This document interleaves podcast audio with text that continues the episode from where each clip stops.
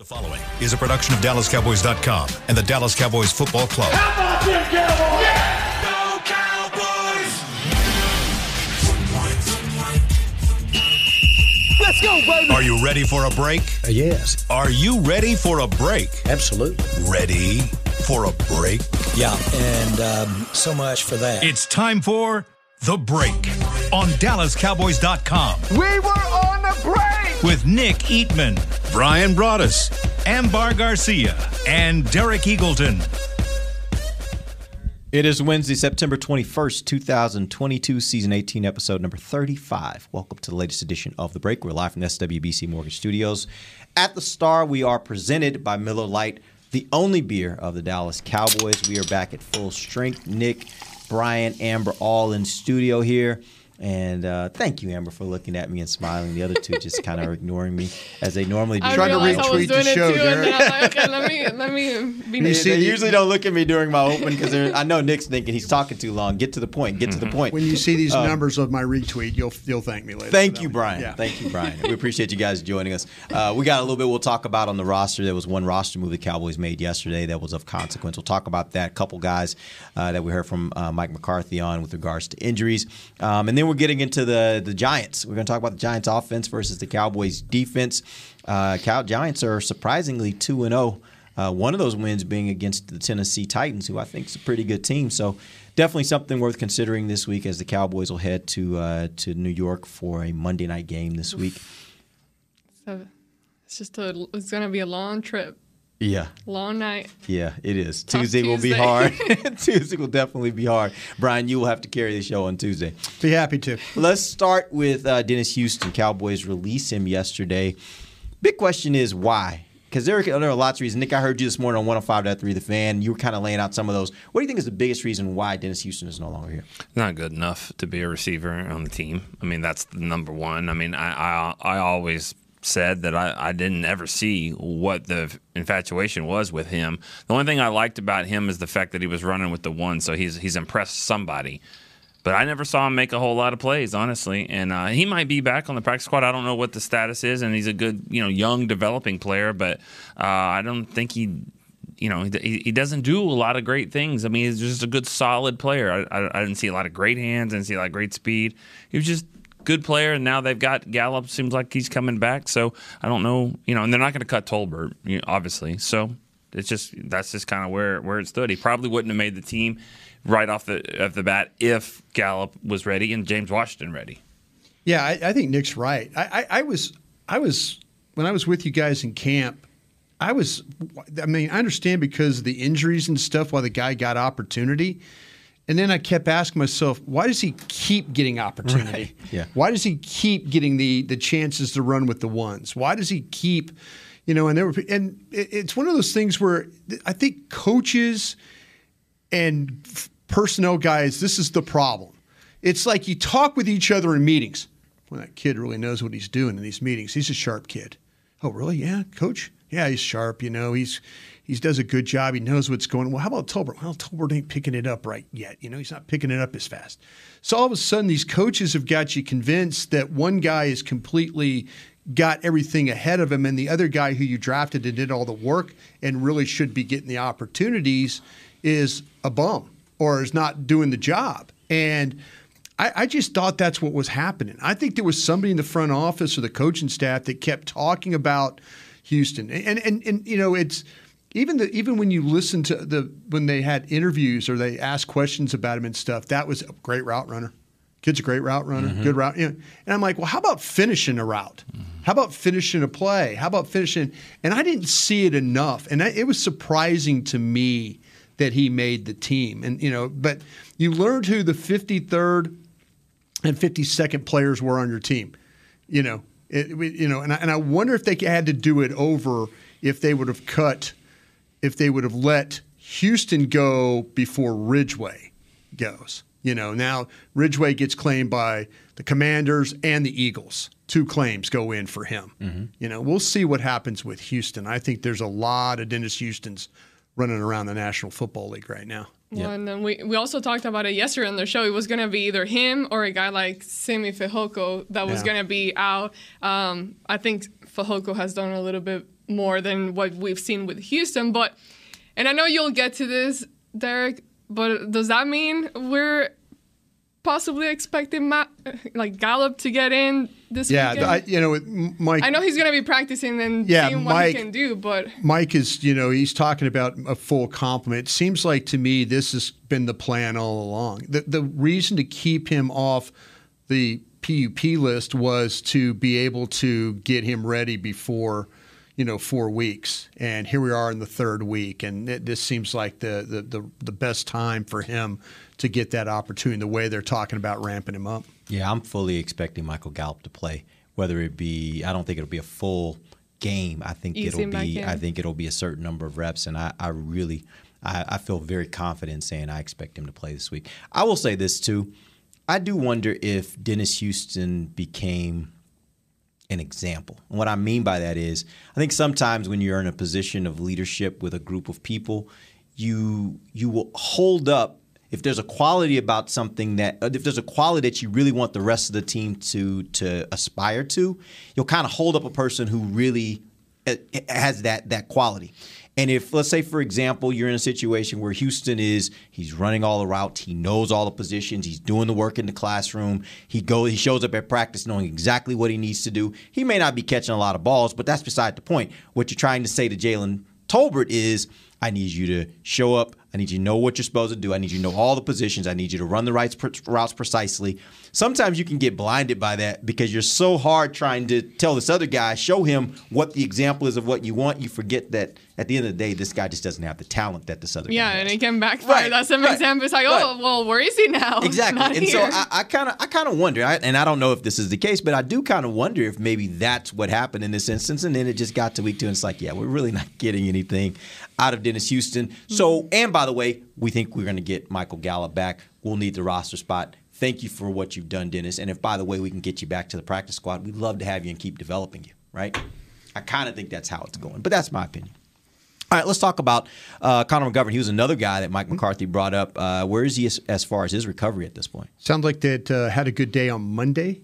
Uh, work with Britt Brown, so that's going to be a continue. I don't think he plays this week. I think this is one of those things that will next week they'll ask, uh, say after the Monday night game, everybody gets back in Tuesday, and they'll start to talk about getting ready for the Commanders. Is it okay? Where is McGovern? I, I still think he's a couple of weeks away from really, you know, offensive linemen and ankle sprains and stuff. That that's a difficult thing to, to have to deal with. It's hard on skill guys, but it's really hard on big guys too. Yeah. They're having to, you know, anchor down and mobility and lateral slide and all those things. You you have to have that thing right in order to make it work. And I don't know, Brian's probably the only one that's had a 300 pound man lean on him, but I would assume that doesn't feel good when you got a high No, ankle sprain. no, it doesn't. And he, I mean, and, and, and without a high ankle sprain, it doesn't feel good when you have to block people like that. But I mean, it's it's that's the thing about it is you just got to be able to set, you know. And if his pass set is not where he's comfortable with it, I mean, we've seen. Uh, uh, you know, we've seen like guys like Zack Martin, I believe, came back early from something like that. But man, they taped that thing up, and you know how much mobility do you have? How much flexibility do you have in that? And that that's the big thing that you have to deal with. Well, he, he can be a guy that you're not using him too much. You can sprinkle him in there in the offense, and now you're using him how you were kind of using him last year in that way. I think I don't want to say, oh, it was good that he got injured. Obviously, you don't want anyone to get injured, but I feel that this kind of helped you figure out more things with the offensive line. Now you see what you got in Farniok, and then now you got us more like, okay, when he comes back, could he help at fullback? Could he do those other things that we saw him do last year, which it's an extra added element that can help the offense. So hopefully he can return soon and maybe not just full time, just kind of part time and do some things Yeah. here and there. I wonder if the thing, the one thing that I'd like to see is Peters play left tackle and Smith play left guard. I would know- like to see that. I am I am more and more wondering wondering if they're looking at this. I'm talking about the Cowboys brass. Uh-huh. They're looking at this and saying, "Man, that, that rookie's looking kind of good at left Oh, no, tackle." I understand. Should we no? What should we really think about at least giving it a shot to put Peters at left guard? I actually wonder if they're going to think about I- that and maybe give that a try. I don't know. We'll see. That's the mobility question that I have. The mobility because I think at left tackle he's fine. I wonder if you play him at guard in the second level stuff and the scoops and the Yeah. reaches and stuff like that. When he has to go to his right, you, he looks like a 40 year old offensive lineman. Is what he now hmm. run the ball going to the left behind him. Mm-hmm. He could come off. He gets into guys and he just can mash you that way. It's the stuff going away that's a little bit of a struggle for him. When you watch the Bears tape, that's the thing I that's the, one of the only things that I said. I said, "Man, if you're asking him to have to cut people off or scoop guys, it's it's a problem. He just doesn't have that foot quickness that he once had." And that's where I would ask the question: What are they getting from Farniok in that way? Because uh, you and I talked about it That's- yesterday. yeah. I don't know how much I think. I think Farniok. He was saved a lot last week by Cooper Rush getting rid of the ball quickly. They had a, lot, of guys. time. they had a lot. I mean, the whole line gets saved on Yeah. things. They really Cooper did a nice job, and they, they and Mike even brought it up this morning about the twist stunts and things like that that both Farniok and Smith have to deal with, and they're young players. They don't see it. You know, I mean, there was a time when. When you watched like Ron Leary and Tyron Smith play, you know, with each other there, and they, they wouldn't even talk. They just bam, bam, they mm. pass stuff, and it just and, and you know now this group's kind of like, wait a minute, oh here we go. You know, they're kind of you know you know it's, it's kind of out of sync, and they're at set different levels, and and and and but that's experience, and that's playing together. And Yeah. you know the injury to McGovern, McGovern had a really I think a good training camp. The injury to him, I think, really hurt this football team from that because I, I think he was going to be okay. Him and Smith were going to be okay uh, there at uh, at left guard and left tackle. Nick, have you heard anything about Jason Peters anymore? About kind of where he is, in I- his, his, his they- acclimation? They're gonna just have they have a decision to make. I think before they decide to play him is just what they think is the best group. Uh, You know, like is he better than?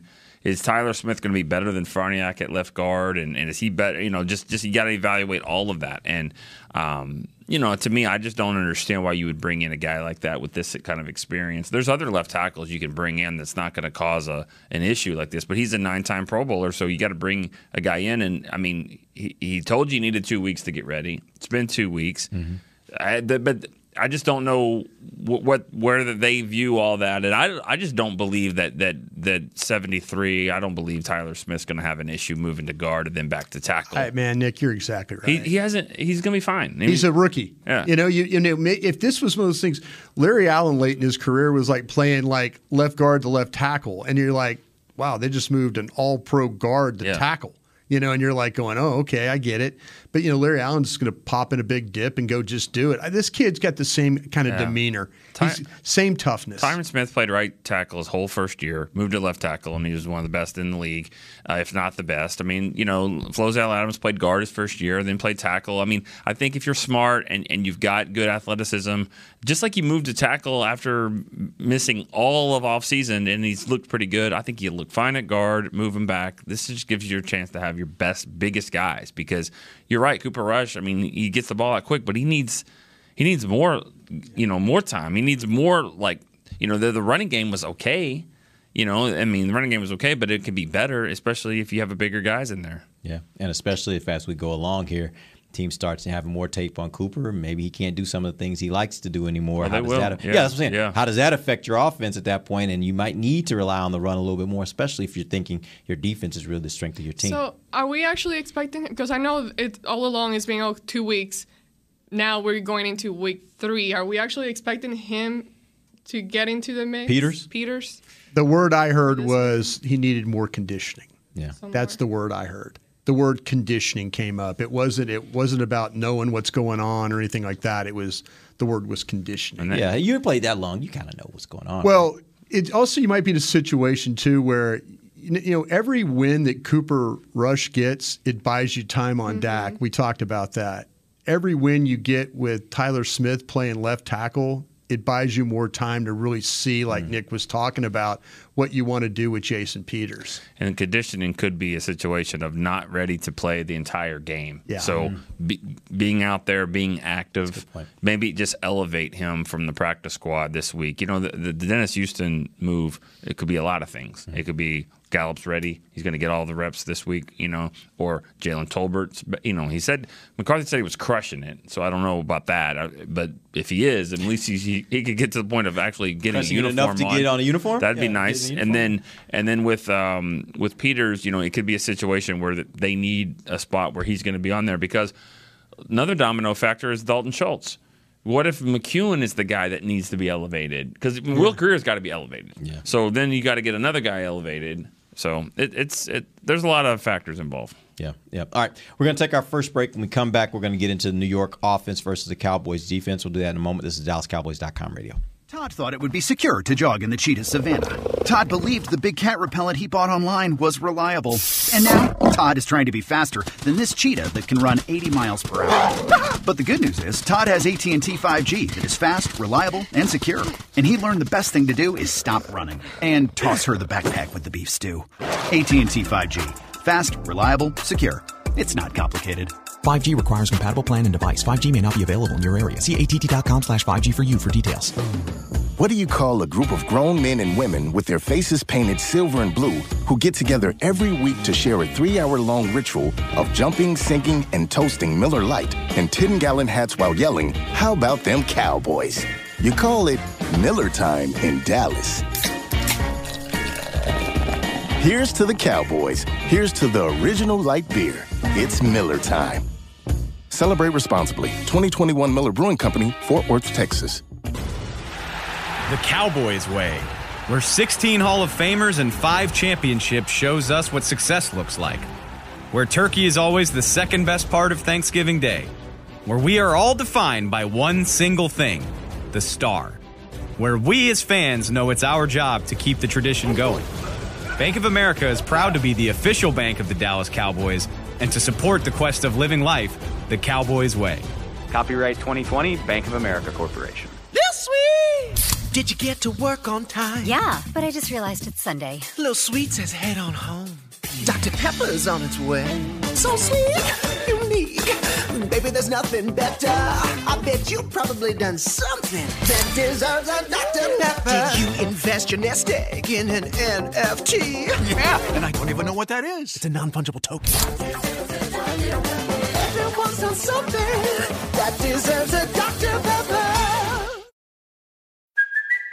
it's Kaley Cuoco for Priceline. Ready to go to your happy place for a happy price? Well, why didn't you say so? Just download the Priceline app right now and save up to 60% on hotels. So, whether it's Cousin Kevin's Kazoo concert in Kansas City, go Kevin, or Becky's Bachelorette Bash in Bermuda, you never have to miss a trip ever again. So, download the Priceline app today. Your savings are waiting.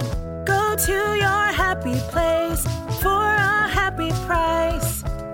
Go to your happy price, Priceline. Back to the break.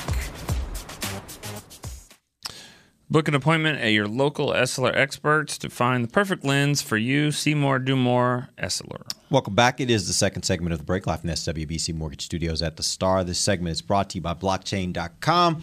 Let's talk about the New York Giant offense versus the Dallas defense. We'll start where we always start, Brian. Tell me about the best thing that this New York offense does. It's their coordinator now. It's Brian Daboll calling the plays, is what it really is. Mm. And and he's got Mike Kafka, who I absolutely love as his coordinator, but Brian calls the plays here. So if we remember with Jason Garrett, and we've lived through the Jason Garrett administration where sometimes it wasn't always opened up, things were very narrow. The Giants were a very narrow team with the way they played offensive football, very shoe to shoe, very tight formation. Now, the Giants now open things up. They're a wider group, they bring motion across. What's happened is, though, they've got guys like Slayton, Toney, and Golladay, all these big name type wide receivers. Those guys aren't as big of factors in these games now as what we've seen in the past with them. It's kind of like new GM, new coaching staff. Oh, hey, David Sills and Sterling Shepard. I know Sterling Shepard's an older player. Richie James is a name. I mean, I, it was. I was watching these guys. I'm like, who the hell is number 80? And it's this Richie James catching the ball for them. And you know, so they're they're kind of doing it their way. They're two and zero, saying you know they're playing playing really good defense. They're trying to do things to not let the quarterback screw it up too much. You know, because he has a a tendency to get hit and fumble and all that. They're really trying to run Buffalo's offense with when you look at what they would do with Josh Allen. The read option stuff, pull it, and then go straight ahead with Daniel Jones. They're really trying to make Daniel Jones kind of a Josh Allen uh, quarterback. So that I think is the play callers the most impressive thing that they have. And they've got a couple of young tackles that I think are doing pretty well, but another one of those teams that struggles a little bit inside. Yeah, what? And talk to me about more about that. The vulnerability. Where are they most vulnerable? Yeah, I you know Evan Neal is uh, was drafted from Alabama, and he is a massive guy. He's the 350 pound guy. And if you watch the Tennessee game, he's a little bit over the top of his skis. You know when he's leaning and things. I think he played. Where do they a have him right now? Left or right? He's playing right tackle. So this is going to be okay. Parsons, Tank, anybody else that wants to get a run on that right side. I, I think he played better in the Carolina game with his pass set, but there's times where you could see him get overextended. They're going to try everything they can to help him. Andrew Thomas on the other side, I feel like has done a really nice job. He was a first round pick in in 2020. He's gotten better but I think they're not very good at right guard and I think at the left guard. Both those spots, those three guys inside actually, uh, I think they struggle the most when it comes to.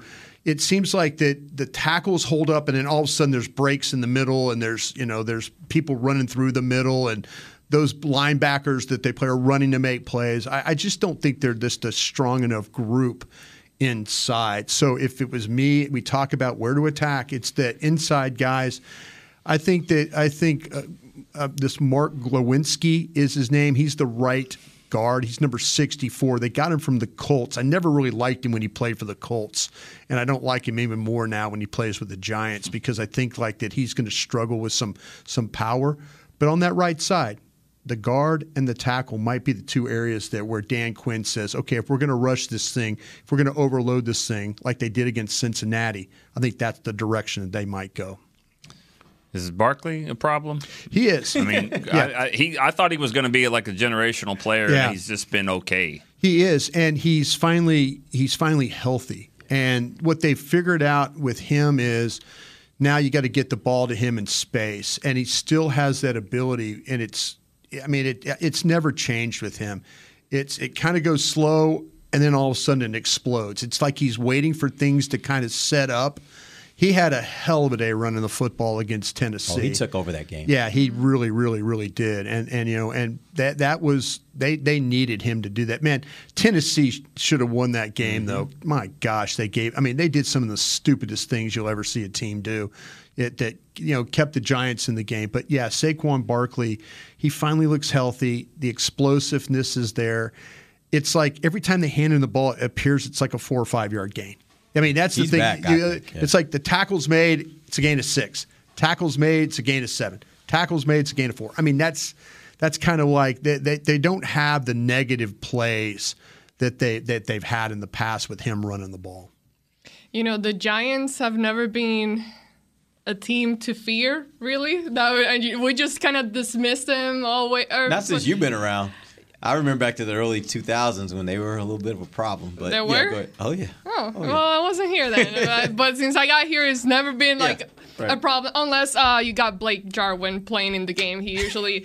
uh, He was a giant not that, killer Not that sure. he's been a problem, th- Yeah. the Giants, but Blake Jarwin has always shined against the Giants. But my thing is, what's interesting that they do, and you kind of mentioned this, Brian, is kind of similar to what I feel Kellen Moore was able to do with the offense last week, catering to your quarterback. Yeah. He's not the best quarterback, but they they're managing to kind of give him what he needs, let him be successful in, in based on his abilities Right. and what he can do Play to his strengths. play to his strengths. So Yeah. the the one thing that did stand out to me, other than them not making too many mistakes, they all he's only thrown one interception. So they're conservative in that way. But going back to the running game, you, you guys talked about Barkley and all that, but let's talk about the defense or like from what Dan Quinn can do because the running Yeah. game has been an area that we've seen them a little bit struggle. So I'm just curious, once you talk about a player like that Mhm. and you put them against the Cowboys defense, which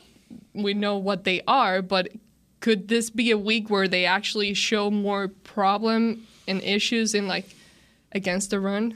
Yeah, th- this when you when you play against a team that has a back like Barkley and a quarterback and an offensive coordinator that's willing to play with deception and like pull the ball and you know say you got Barkley and he's running the ball well and all that. Now you're overloading. You're trying to get Barkley on the ground. You're trying to make make. Daniel Jones then pulls the ball and runs straight ahead, you know, as everybody's collapsing in there. So that's that's a problem for you. This this game is going to be this week is a lot about playing with your eyes and playing assignment football. And I know every week everybody says, "Oh, it's assignments, assignments, assignments," but in this game particularly, with a quarterback that's pretty good as a ball handler and has ability to run the ball. You know, this will be very much like when you get to play Philadelphia, uh, you know, down the stretch here, uh, you know, a couple weeks. That a quarterback that has the ability to pull the ball and get positive yards out of it. So, yeah, Dan Quinn, you're going to hear when Dan Quinn's talking about it's about it's about discipline, it's about playing with your eyes, and it's always about getting off blocks. It's always about that's the one thing that they did a great job against Cincinnati as opposed to what they did against Tampa was the ability to the ends, the linebackers, everybody getting to the ball. There were a lot of white shirts to the ball last week. Safeties were filling, corners were filling. Everybody was involved in that. In this game, you're going to have to do the same, but it's that discipline. You got to you can't sell out to go stop Barkley and then have Daniel Jones pull the ball and it's a 12 yard gain Mhm. because you sold out to go get the ball. Do your job. Do your job this Yeah. week. Yeah, it's one of those big games. The uh, right now they are fifth in rushing in the league. They're averaging 170 yards per game on per game Yeah. on the ground. That's a really really That's big pretty clip, good. and so you certainly have to be concerned about that running game. One question I would have Where are we right now? in rushing. Yeah. Ooh, I don't know. I know it's not that rank? much. Uh, I know it's not even I close know. to that. Well, they have but- 100 and, 108 last week running, and then the week and the week before, before it was like maybe Hmm. 60, 70. no Zeke had 50. So yeah, Yeah, and I- but Pollard Pollard had eight.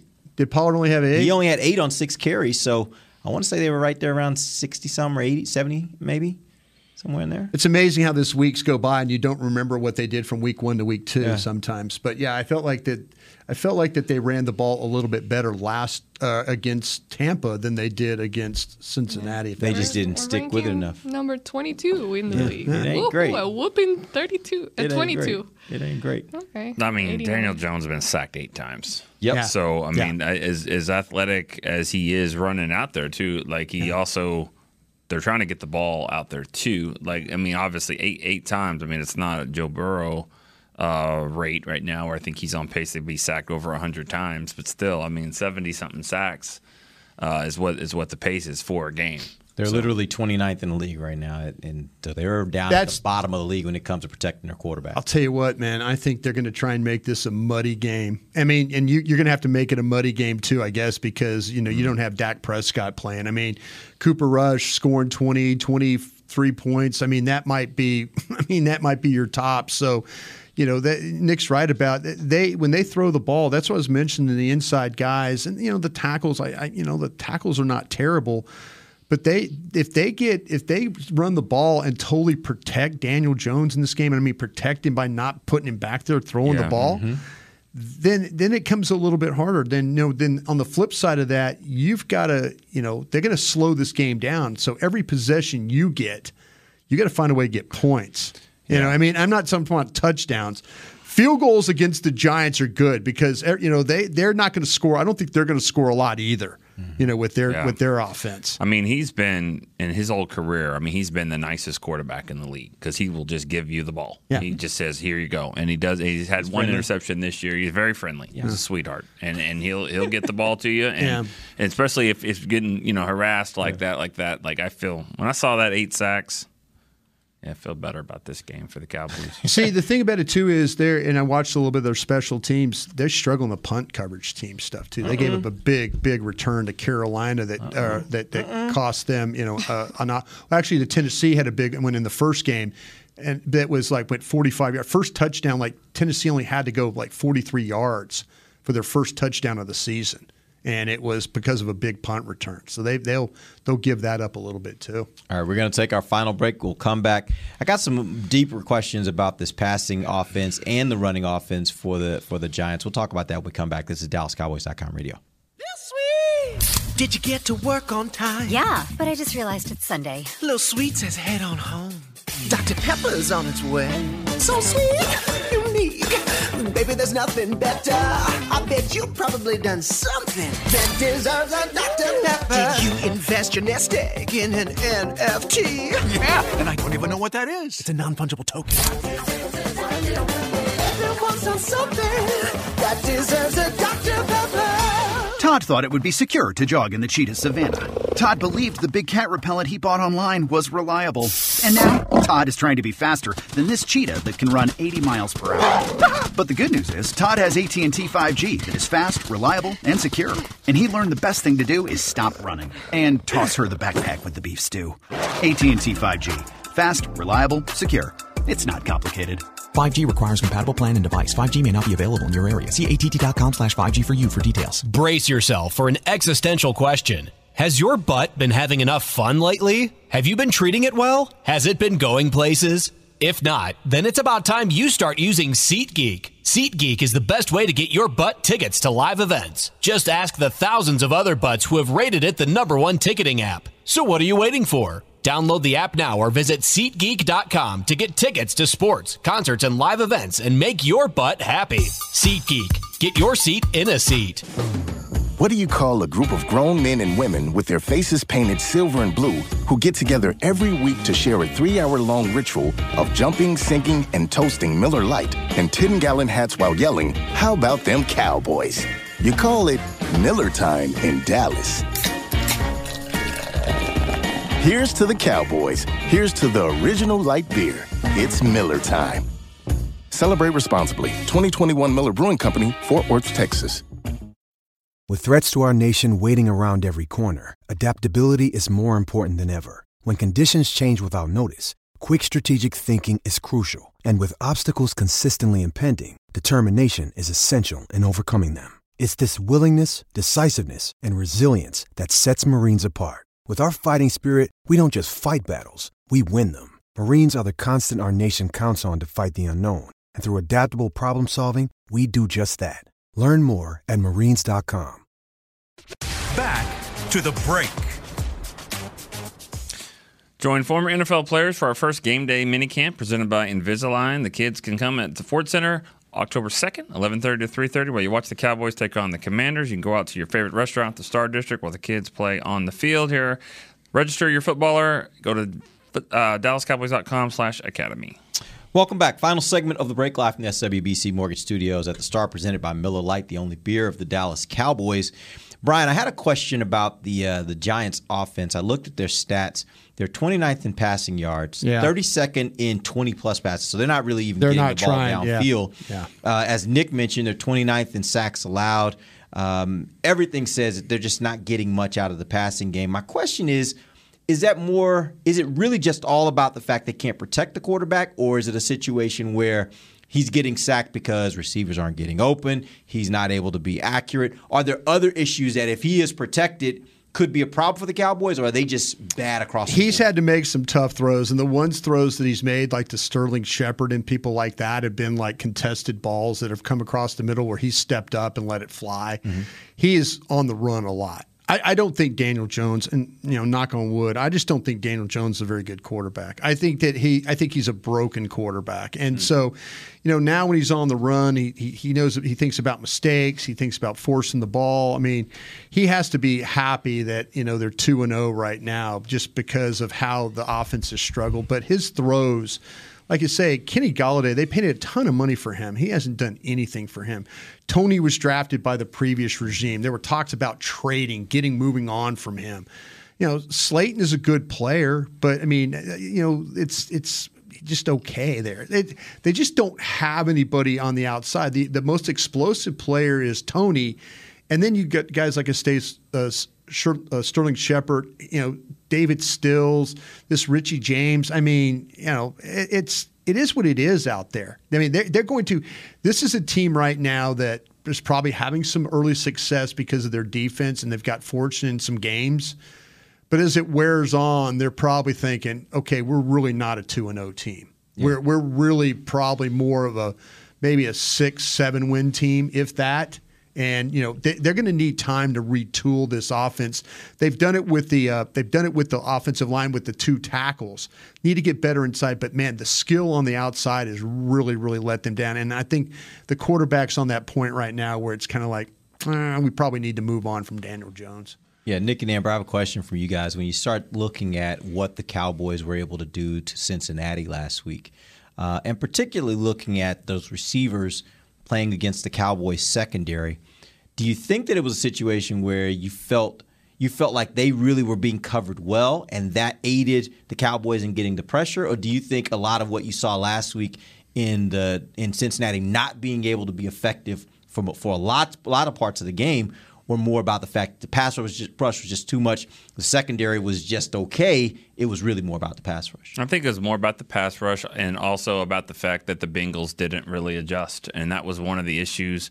Said this on the radio. It's one of the issues they had with Frank Pollack as the O line coach when he was here. He didn't always adjust. I mean, I don't know how many times Dak had to get hit uh, with Chaz Green trying to block in Atlanta before you figured out you need to do something. And that same thing happened. They didn't. They didn't really do that as much. Uh, the Bengals and they, they kind of they held the ball more than they probably should have. Um, I thought you know, as, as, good as Brown and Diggs and those guys played, I think Micah Parsons really in that rush, it wasn't just him, but mostly him. Um, I think they aided to all that as well. And so I, I, I mean, if they're going to play, if the Giants are going to play the same way and kind of hold the ball and, and see if who wins in the line of scrimmage, then I don't think any receivers are really going to get open that much. Yeah, they could be in a situation real quick where, like you mentioned, that Cincinnati's answer was in the second half to try and run the ball because they knew their quarterback was going to get hit every time. I have a feeling that the Giants are going to do the same thing. The Giants are going to say, let's see how physical you can play. You got all these pass rushers, you got all these guys that are mm-hmm. tall, linear players that are 244, 250 pounds. You know, your biggest guys are like the, you know, with Bohanna and those guys. So if you're interested, they're going to make, I think they're going to make Dallas play their base defense. I, I, think they are because you know it, it, if if you get them into if you get them in the nickel, this is where Dallas can win. Dallas can win when they have all their linear rushers in there attacking. You know when the game gets out of hand and mm-hmm. it turns into just a one dimensional thing. I think the Giants are going to say, "Uh, uh-uh, we're not going to let you hit Daniel Jones eight times in this football game." You know, we're going to see. Okay, let's see if you want to put your nickel package on the field and then try and stop the run of Saquon Barkley. That's what I think that they're going to try. They're, I think they're going to try and wear Dallas down. And then it kind of worked for Cincinnati, and a little bit in the second half, Dallas pass rush wasn't as effective. You know, it, the final drive, yeah, it got a little bit more, but you made better plays in the secondary though too. Yeah. Your, your guys tackled a little bit better as well. That's what I was going to say. I think that the only only there always could be many ways, but I really do think that the only way that the defense, the Cowboys defense struggles is if they wear them down, if they get tired, which we saw last week towards the end of the game, but at that point, I mean, they still managed to pull through and stop them. But at the same time, Giants have not faced a defense like the Dallas Cowboys. They haven't faced a guy like Micah Parsons. So it's going to be tough on them. Yes, they watch the film, they know what's coming. And the thing is, and we keep talking about it on the show, now you're not just having to keep an eye just on Micah Parsons. We got on film all these other guys that can make plays and will make plays against you and they're going to have to be worried about that too. So I think this is going to be a really interesting game, but I just I can't see even though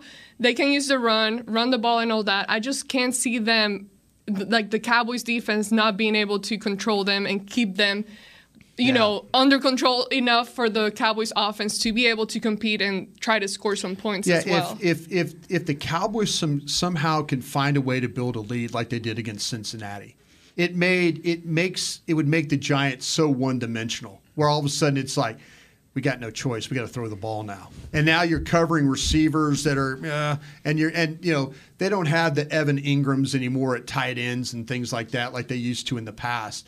So put the game in Daniel Jones's hands, throwing the football, and that's the path to success. Because then it's about the pass rush. It's not about because the closer this game stays, the more it probably favors the team that can run the ball, and mm-hmm. and and that's the Giants right now.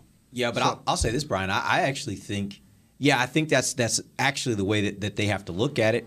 but I also think you're going to need more points than 14. I think 14 points in Cincinnati kind of scared them away from their run a bit and made them Yeah. say, let's let's throw a little bit more, let's Yeah. get a little more aggressive.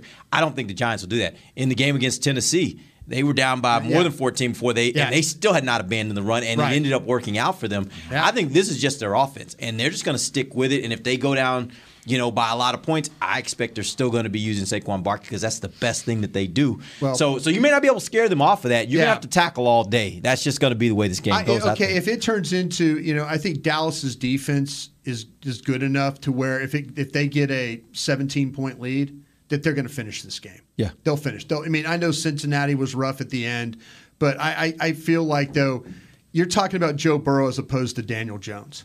You know, I'm I'm no, I Yeah. yeah. It, if you make him have to throw the ball to win this game, I think you find a way to win the game. So, Nick, if you are the the Giants' offensive coordinator, what are you thinking is the best way to attack this Dallas defense? I, obviously I, I think screens to Barkley. I think um, I mean short short passes, get the ball out quick, go uh, sideline to sideline a little bit, and maybe use Micah Parsons' is uh, aggressiveness against him. You know, he he likes to rush really wide. Um, I think I, I think I'm gonna try to not. I mean, he's the head of the snake. I got I got to cut that off. And so if he wants to go wide like that, I think that I'm I'm scheming things against him or let him come up the field and rush un- underneath him. I mean, that's where I think the issue's got to be. I mean, you got to neutralize him. And if he's gonna play to one side, that's where the, the you know you have to call it that way. Hey, we're gonna run here. We're gonna try to trap Yeah. him inside. This is where this is where it gets interesting, and I I like what Nick said there.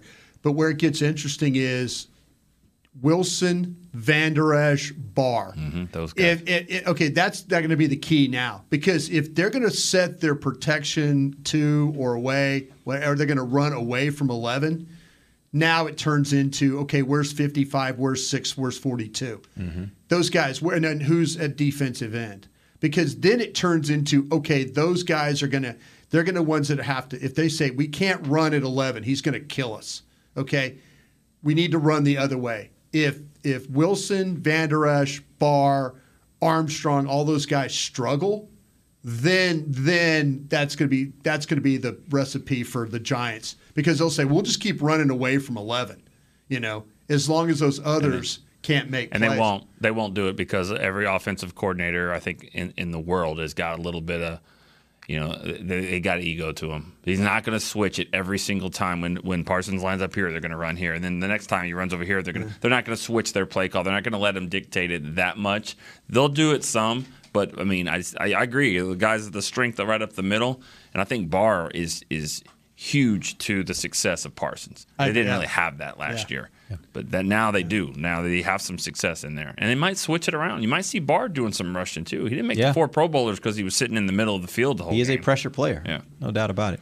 Yeah, I actually look at this game and I'm like, if I'm thinking, um, if I'm them, I'm thinking, how do I get? And I know he made the tackle that saved the game last week, but I still look back to that week one and I'm like, I'm trying to run outside as much as I can. I'm going to at least challenge Diggs and make him show me that he's willing to take on Saquon Barkley if he's running out wide. Like I, I'm going to make him do that. We even talked a little bit about Hooker and his Yeah. ability to come up and run support. Like Yeah. I want to get those guys in situations if I'm the Giants where they got to tackle my big bull of a back. And let's see if they can do that. Yeah, they didn't do a very good job of getting Fournette on the ground. Of those Yeah. things, and like I said, yeah, it, it's the thing about it is if you're the Cowboys, you're doing everything in your power not to let the ball get to Diggs. It's about it's about Barr playing. Barr didn't play worth a damn against Right. Tampa Bay week one. Wasn't his best week. And it was, and they they didn't get anybody to fill the safeties where Kearse was out or whatever situation. They didn't fill like they filled last week against Cincinnati. So if all of a sudden that the ball's getting the ball, uh, the bar, the ball is getting to Diggs, something else bad is happening inside to you. Yep. All right, real quick before we end, I did want to also ask about the the rushing game.